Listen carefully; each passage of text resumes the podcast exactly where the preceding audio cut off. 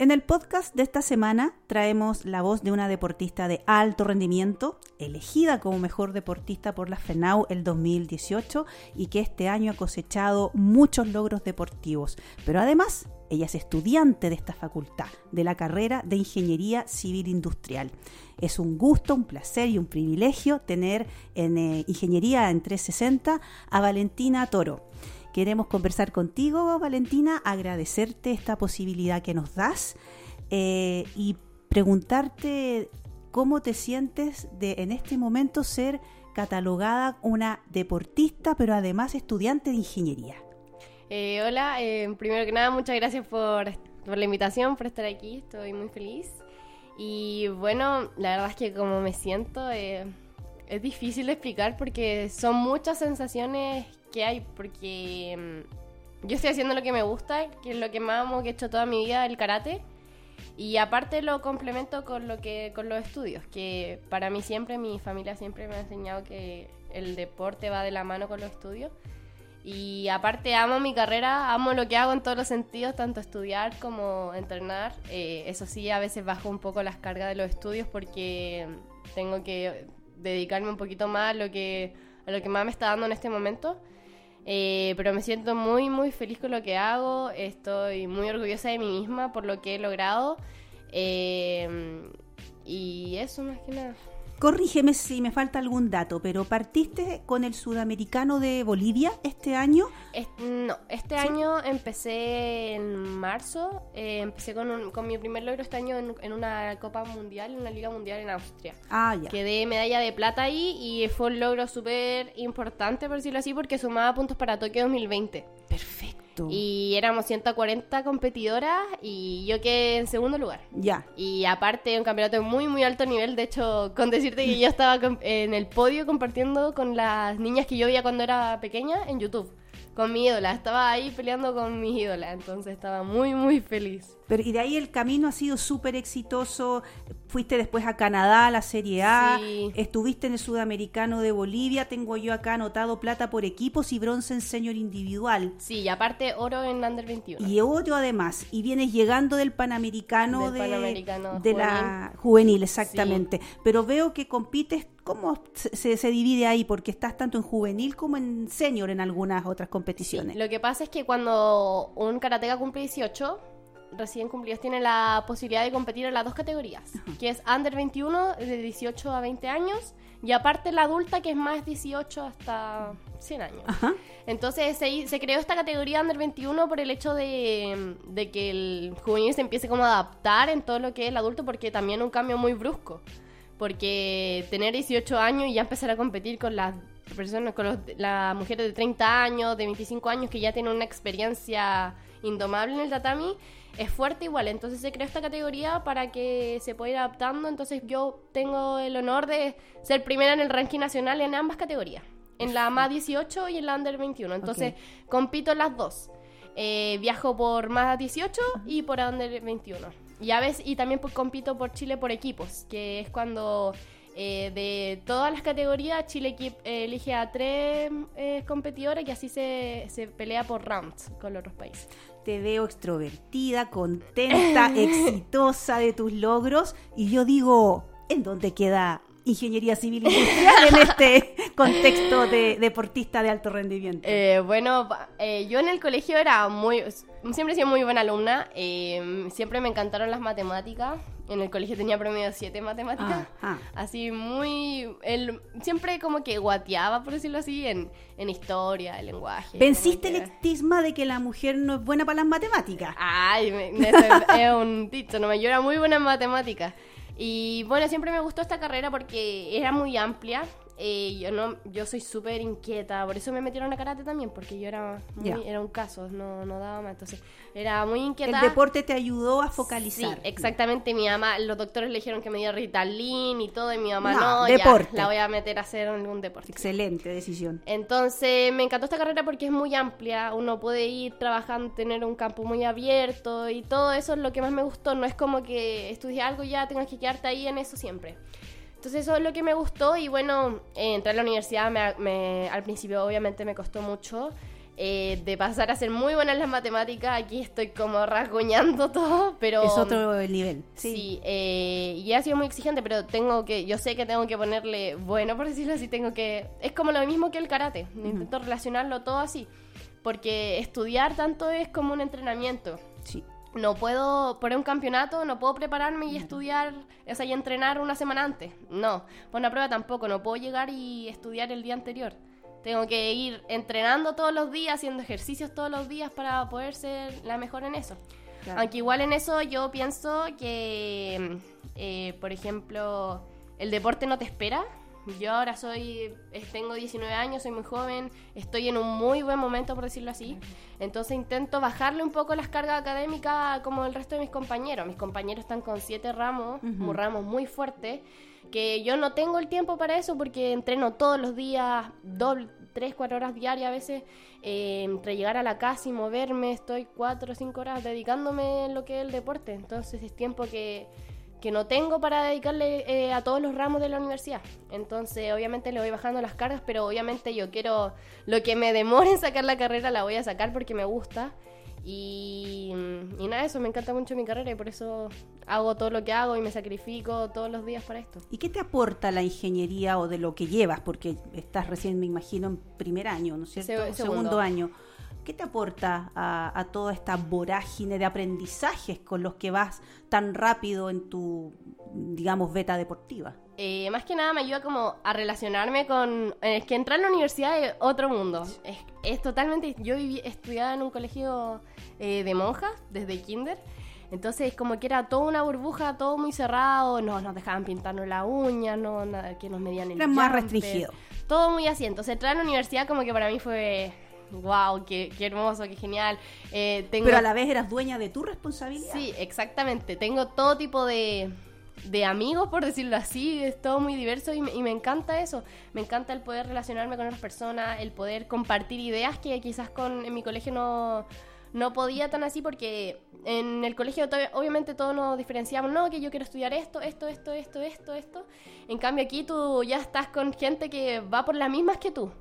Que todos se quieren titular de ingeniero civil industrial. Igual tengo compañeros de otras carreras porque como estamos en primera, primer y segundo año es plan común.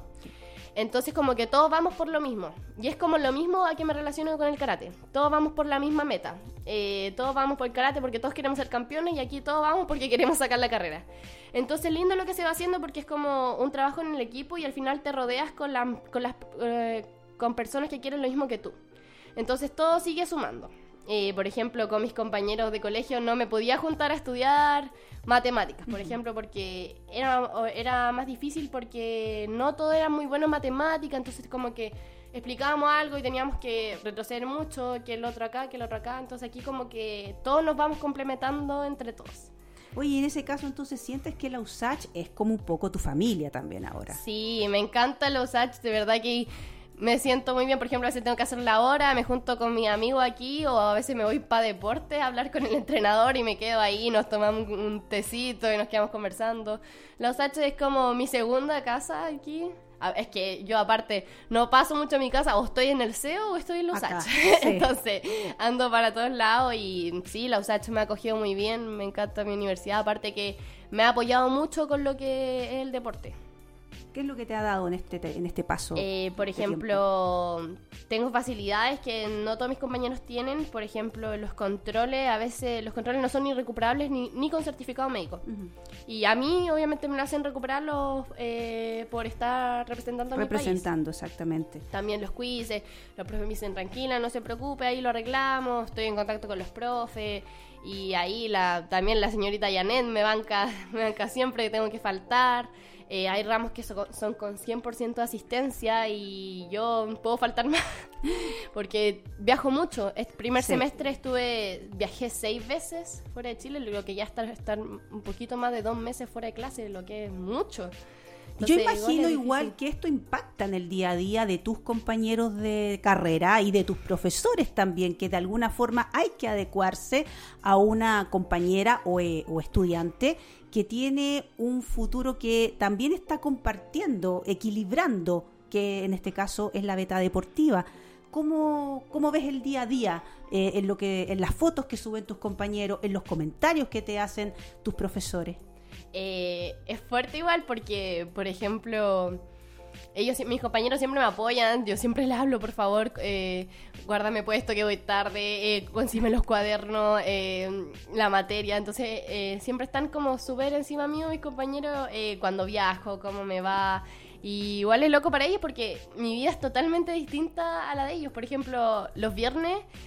no, nos quedamos a foro todos juntos y yo no, no puedes ir a entrenar, adiós. Y al final casi con lo que comparto con ellos es aquí en la universidad. Como que no tengo tiempo para compartir fuera de la universidad con ellos. Pero aún así siempre están ahí apoyándome y todo, eh, ayudándome a estudiar. Obviamente estuve fuera toda la semana, que no entiendo nada de cálculo, que por favor explíquenme qué hizo el profesor aquí y ellos ahí explicándome y todo eso. ¿Y alguna anécdota que me puedas contar? Bueno o mala. La que quieras, la que sea más eh, interesante de saber. A ver, por ejemplo, una vez eh, yo estaba, venía el año pasado de Japón. Eh, justo había empezado el primer semestre, entonces yo falté como las dos primeras semanas del, segundo semestre. Y llegué a Álgebra 2, me acuerdo. No voy a decir el nombre profesor, sí, sí, ahora ya me cae bien ya. Eh, Aplausos para el profe.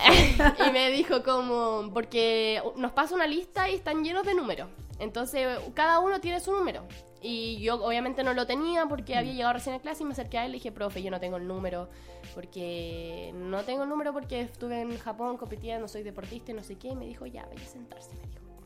Ya me fui a sentar, seguí copiando en la pizarra, todo y se me acercó a mí y me dijo, ¿qué deporte es usted? Dije, no, karate y no sé qué. Dijo, ah, ya, ya tenga cuidado conmigo.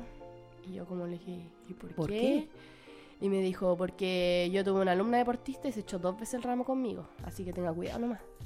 Y yo, yo estaba esperando así, que se, yo estaba esperando como que se riera y todo el Y era muy serio. Y yo estaba esperando como pasarle así como... y nunca se rió y se llevó la vuelta y se fue. Y yo quedé así, mis compañeros mirándome como, vale, no. Igual pasé el ramo al tiro, así que... Ah, perfecto, menos mal. así, pero igual, después al final como que siempre iba a clase y echaba la talla con el profe, así que al final ya todo fue todo salió bien. Qué bueno. Pero igual eh, fue fuerte al principio, quedé en shock y... Porque hay, hay, hay, veces que cuesta, eh, que es un, es un acostumbrarse, pero para todos. O sea, es una dinámica distinta, ¿no? Sí, Porque eh, totalmente. con todos estos logros que has conseguido este año, y todavía falta año, ¿cómo esperas terminar el 2019? ¿Qué es lo que em, falta por Ahora, esta semana, la otra, sí, la otra tengo una Serie A que es una, una Copa Mundial que se va a realizar aquí en Santiago. El 20, 21 y 22 de septiembre, eh, es un campeonato de preparación. Pero ahora mi foco, foco, foco es que a finales de octubre tengo el Campeonato Mundial Juvenil. Y se va a hacer acá en Santiago. Y ese campeonato es así, lo tengo en miras ahora. O sea, yo estoy feliz con sacar medalla. Da igual el color, pero voy por la de oro. Em, y esa ha sido mi meta por años. Eh, he ido a dos mundiales en mi vida juvenil de WKF, que el primer año, en los 15, eh, quedé quinta en el mundial. Rasguñé la medalla por decisión de jueces, eh, quedé 0 a 0 con, con, una japonesa en la decisión de la medalla de bronce, y son cinco jueces. Al final ellos decidieron y tres votaron por Japón y dos para mí. Entonces, si uno más votaba para mí, yo ganaba esa medalla, pero no pudo ser, así que rasguñé la medalla a los 17 años perdí en tercera, en tercera ronda, así que ahora voy por mi tercera oportunidad en un mundial juvenil, así que dicen que la tercera la vencía y más encima voy a pelear aquí en casa. Pero local, entonces hay que ir a hacerte una barra inmensa. ¿Cuándo es esto? Es a fines de octubre, no estoy muy clara la fecha, creo que creo que 20, 21 y 22 de octubre, creo. Estás em, entrenando full para eso. Sí, estoy tan muy enfocada tanto mentalmente como físicamente para ese campeonato porque es mi para finalizar mi 2019 como corresponde. Y nada, igual estoy nerviosa, estoy ah, y ansiosa también, ansiosa, así que ese es mi campeonato. Eh, pero en ese sentido, yo te preguntaba hace un rato qué te ha entregado la ingeniería a todo este desarrollo deportivo, pero al revés. Eh, al parecer el, karate te ha ayudado, o el deporte en realidad, es karate en este caso, pero te ha ayudado a tener un foco importante, concentrar tu fuerza, tomar decisiones que son muy relevantes a, tu corta edad. Eh, en ese sentido, el, deporte entonces ha sido muy fundamental y, y va a encauzar tu, tu vida, aunque finalmente logres titularte de ingeniera, pero va a encauzar tu vida también. Sí, exactamente, también porque el karate me ha ayudado mucho, yo relaciono todo con karate, me ha hecho ser puntual, me ha hecho tener mucha disciplina, ser muy organizada, que es muy importante para mi caso, ya que y no tengo mucho tiempo, entonces todo lo tengo que repartir así muy bien. Entonces el deporte como que me va entregando mucho eso, a mantenerme y tener más que nada tolerancia al fracaso, por decirlo así. Qué importante eso. Porque los deportistas, bueno, muchos, todos ven obviamente nuestros logros, pero no ven cuántas caídas, cuántas lloradas, cuántas ganas de decir, cuántas veces yo dije, Ay, quizás esto no es para mí. Nadie ve eso, todos los logros. Entonces eh, yo muchas veces me he largado a llorar diciendo no, no me siento bien peleando, quizás esto no es para mí, estoy chata, estoy aburrida, eh, quiero dejar esto, pero y después al otro día me vuelvo a levantar con la misma disciplina de siempre, vuelvo a entrenar con la cabeza agacha, mi entrenador me dice ya, ya, ya pasó, ya pasó, hay que seguir entrenando y ahí vuelvo. Y lo mismo pasa en la universidad cuando estás en un ramo y te va mal en la primera prueba que vale el 30% del, del, promedio. Es, terrible. Y, tú ahí te quieres morir, dices, no, ya, me lo eché, me lo eché. Y no, al otro día tienes que volver a clase, tienes que seguir estudiando, tienes que seguir dándolo todo.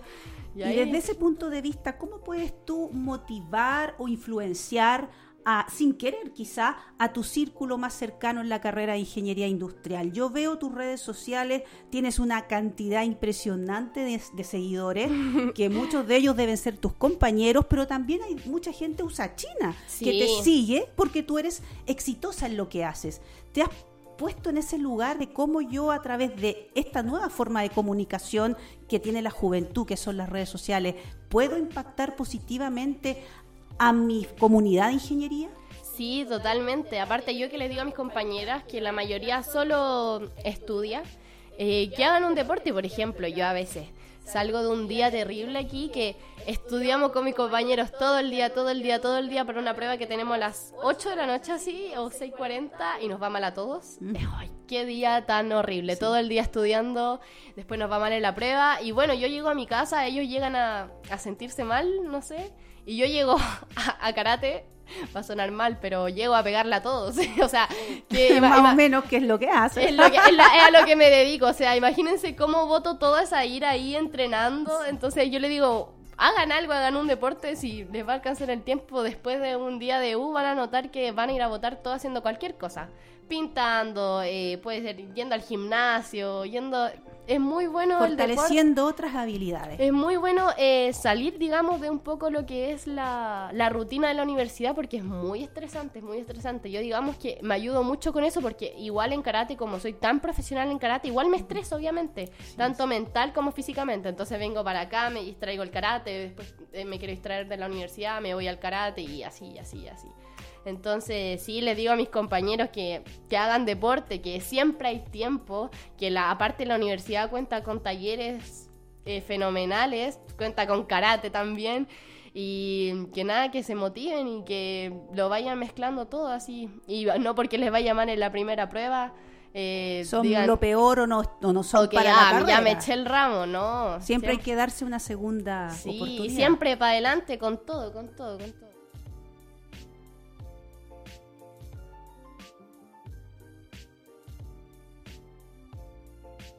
Estamos en Ingeniería 360 con Valentina Toro, estudiante de Ingeniería Civil Industrial de nuestra facultad, pero además una deportista que va por grandes cosas. Valentina, te tengo que preguntar, estamos a un año de Tokio 2020. ¿Existe alguna posibilidad de que eso entre en tu agenda o todavía falta para un Juego Olímpico? Eh, lo, lástima es así, que karate solo va a ser olímpico para Tokio 2020 y lo van a sacar para París 2024.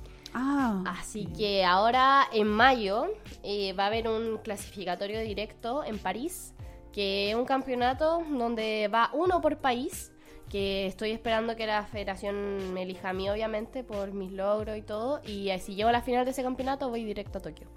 Así que esa es mi posibilidad de poder ir a Tokio, que obviamente es mi sueño. Eh, yo creo que el sueño de todo deportista es representar a su país en unos Juegos Olímpicos. Y más encima si van a ser los únicos Juegos Olímpicos que va a tener el karate en la historia, hasta ahora. Porque el karate es olímpico para Tokio. y lo sacaron para París 2024. Así que ahí a punto, de hecho, tengo hasta, me da como hasta escalofrío cuando hablo de Tokio 2020. ¿Porque ves que se puede escapar? No, porque, lo veo ahí, lo, veo ahí, como que me imagino ahí en, en el Budokan ahí peleando y me da como... ¡oh! Me pongo nerviosa. ¿Quiénes son los que están punteando en el ranking mundial de, En mi categoría, hasta ahora hay una turca que es menos 50 y la actual número uno del mundo en mi categoría que es una ucraniana. Que ellas son las que más están apuntando a nivel americano. Hay una brasileña que también está más arriba del ranking a nivel América ¿Qué sabes de ellas? Por ejemplo, ellas se dedican 100% a esto, no hacen nada más, reciben una ayuda X, tienen auspiciadores. ¿Cuáles son las eh, eh, diferencias entre la realidad de ellas y la tuya? Por ejemplo, por lo que sé, bueno, ellas tienen mucha más edad que yo. Tiene, una tiene 27, otra tiene como 30, otra tiene 32. Entonces, por ejemplo, a la que yo más admiro es la ucraniana. Claro. Ella eh, se tituló hace unos años atrás ya como de algo como de negocios. Y entonces está dedicada al 100% al karate. Ah, claro. Obviamente. Tiene otra realidad. Sí, y aparte como es tan buena, obviamente el país le paga muchas cosas, entonces vive de eso. Entonces ella se dedica a viajar por el mundo entrenando y haciendo seminarios y técnicas y aparte compitiendo. Entonces es una realidad completamente distinta a la que yo tengo ahora. Por ejemplo, la brasileña, por lo que sé, también se dedica como al 100 en esto, está siempre viajando para todos lados, entrenando con otros países, rozándose con otras competidoras de gran nivel mundial. Entonces ahí está, siempre viajando. Y obviamente también viajo bastante, pero estoy aquí siempre estudiando. Oye, Valentina, hablemos del entrenamiento propiamente tal. ¿Cómo empieza tu, tu día de entrenamiento? Em, yo como voy a, saben, muchos de mi escuela eh, eh, ya trabajan y van a la universidad, entreno súper tarde. Entonces mi entrenamiento empieza a las 7 de la tarde, y eh, hago entre un entrenamiento los lunes, un entrenamiento físico de 7 a 8 y media, y a las 8.45 o a las 9, depende qué tan antes empecemos, hago ya mi entrenamiento de karate. Y termino 10 y media, a veces 11 de la noche, y ya a las 11 y media en mi casa estoy ahí para comer y para bañarme y después empezar a estudiar. Y estoy todo el día, obviamente, acá en la U, o a veces, y en las ventanas que tengo entre entrenamiento, tengo que ir al psicólogo deportivo, tengo que ir a hacer un trámite o algo. Y así todos los días. Ahí los sábados entreno en la mañana y, todo eso. Es una rutina que te deja tiempo para ciertas cosas, entonces, ¿no? Sí, aunque igual implica no dormir mucho porque llego súper tarde a la casa, tengo que llegar a estudiar sí o sí porque a veces estuve todo el día en la U, estuve todo el día ocupada y tengo que llegar a estudiar, o sea, me acuesto a las 3, 4 de la mañana a veces y es complicado, es fuerte igual porque eh, no es bueno trasnochar, sobre todo para una deportista, porque implica muchas lesiones también. Eso, pero gracias a Dios eh, soy súper mala para lesionarme, así que estamos bien en eso. Eso es excelente. Sí. Nosotros acá en la Facultad de Ingeniería estamos promoviendo ya desde este año de manera transversal un programa de fortalecimiento de mujeres en ingeniería para las que ya están adentro estudiando cada una de las carreras, pero también para motivar al exterior, a las que van a venir en el futuro a que ojalá se interesen de, en un número mayor en estudiar nuestras carreras. En ingeniería civil industrial la realidad es más par, es un poquito más cercano, más equilibrado el 50-50 entre hombres y mujeres que estudian la carrera, pero esa realidad no se repite en los otros departamentos de la facultad y tenemos 70-30 o incluso a veces porcentajes mucho más disparados entre hombres y mujeres que están en una clase de ingeniería. Te veo nuevamente súper motivada, extrovertida y con ganas de que te escuchen, de dar un mensaje. ¿Podrías tú decirle algo a las chicas que están estudiando ingeniería en los otros departamentos de la facultad y que a veces están como más solas o que se sienten a veces un poco disminuidas.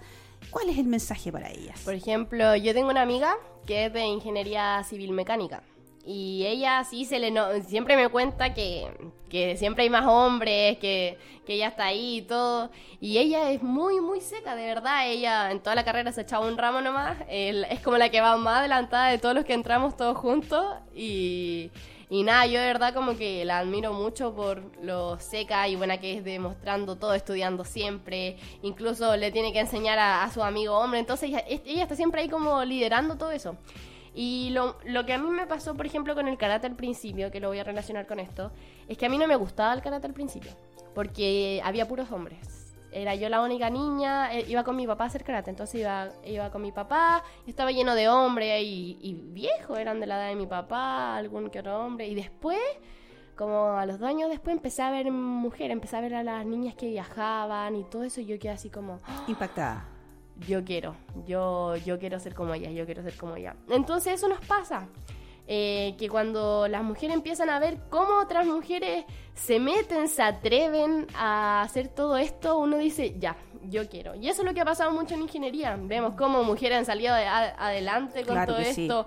Vemos por ejemplo, yo veo a mi amiga seca y digo, no, yo tengo que ser así como ella, por favor, ayúdame. Encuentras el propio referente. Exacto, te empiezas a ser referente y, y dices, si ella puede, yo también puedo, ¿por qué yo no? Porque y así todo el rato y ahí se va haciendo todo para que todo haga lo que uno quiere.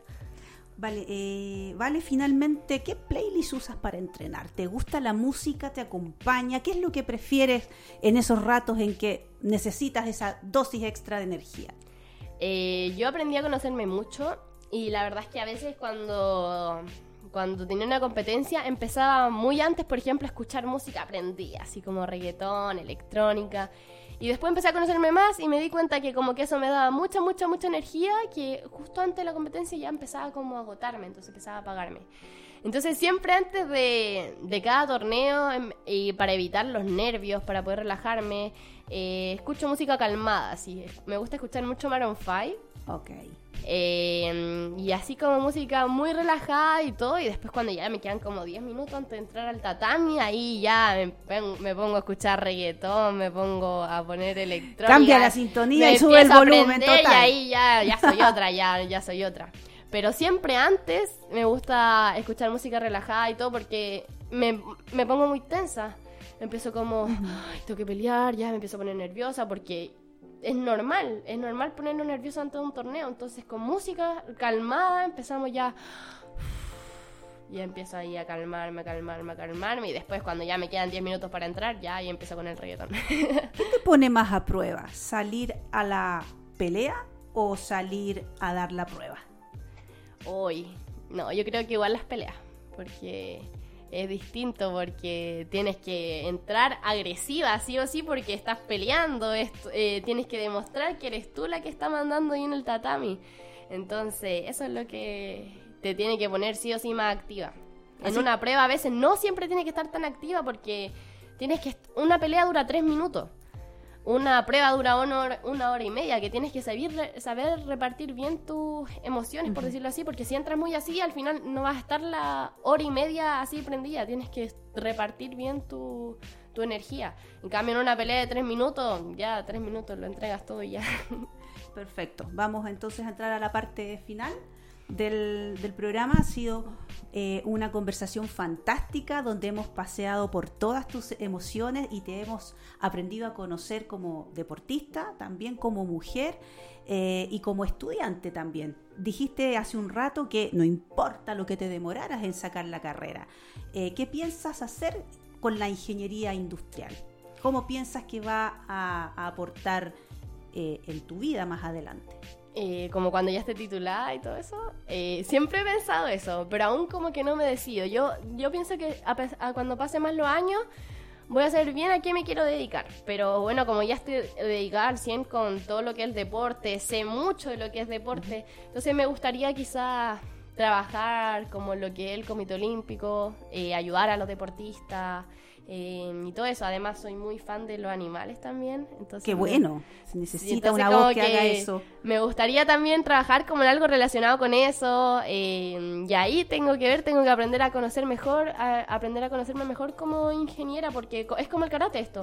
A, pesar, a medida de los años tú te vas conociendo y vas viendo cuáles son tus debilidades, tus fortalezas. Entonces, quiero ser buena en lo que hago. Entonces, es una pregunta bien amplia. Yo creo que en unos años más voy a saber muy bien a qué me quiero dedicar porque quiero hacerlo bien. Y en dos palabras, en este momento de tu vida, ¿qué es el karate para ti? Hoy, el karate para mí es todo. Es todo. O sea, yo, como le digo en mi conversación, yo todo lo relaciono con el karate. Todo, por ejemplo, cuando algo me sale mal en la vida, ya. ¿Qué haría yo en, el karate? Ya. Sigo entrenando, ok. Sigo con mi vida, ya. Y mm, no es todo, el karate me ha abierto todas las puertas que, Que he dado, gracias al karate entré a la universidad, gracias al karate financio la universidad, gracias al karate soy la mujer que soy ahora. Y en dos palabras, ¿qué es la ingeniería para ti? Eh, la ingeniería es un complemento para mí. Eh, al principio dije, ya, voy a estudiar como un hobby y todo eso, pero no, también la, la ingeniería me ha ido enamorando. Eh, me he dado cuenta que esto es lo que quiero ser aparte del karate, porque yo sé que en un futuro no, no voy a vivir del siempre del karate. Para siempre porque, no va a estar. Porque la vida del karate igual es corta, pero ni Dios lo quiera, algún día me lesiono o algo, no voy a quedarme con las manos vacías. Así que ahí está la ingeniería para complementar mi vida y para que me siga enamorando. Valentina, ha sido una conversación espectacular, un agrado tenerte en Ingeniería en 360 y teníamos que tenerte primero porque eres mujer, estudiante de ingeniería, un ejemplo para muchas otras mujeres y también para hombres que están escuchando y que se empapan de tu entusiasmo, de tu alegría y de tener un foco claro por el cual levantarse todos los días y salir a, a pelearla también. Exacto. Quiero ofrecerte el micrófono por si quieres dar un último saludo a tu comunidad, por ejemplo, del Departamento de Ingeniería Industrial o a los compañeros de toda la Facultad de Ingeniería. Eh, bueno, eh, les quiero mandar un gran saludo. Eh, que nada, que les sigan dando con todo, que aunque sea difícil, eh, los sueños se cumplen, que tienen que seguir para adelante, dándolo todo. Y, y, nada, que más que nada que disfruten, que no vinimos para nada más que el mundo a ser felices. Así que hagan lo que hagan, háganlo siendo feliz. Y si aman lo que hacen, lo van a hacer bien. Así que hagan lo que aman. ¿Con qué canción nos despedimos? Con mi canción favorita, una de las que siempre escucho para intentar calmarme antes del tatami, es She Will Be Loved de Maroon 5. Es mi canción favorita por siempre. Así que eso, muchas gracias por la invitación. Eh, para mí es un placer estar aquí y que la facultad me, reconozca y yo amo los H, amo mi facultad y todo eso. Y eso es lo que más importante para nosotros. Muchas gracias por venir, Valentina, y nosotros nos despedimos hasta un próximo podcast donde seguiremos trayendo la voz de los protagonistas de la Facultad de Ingeniería.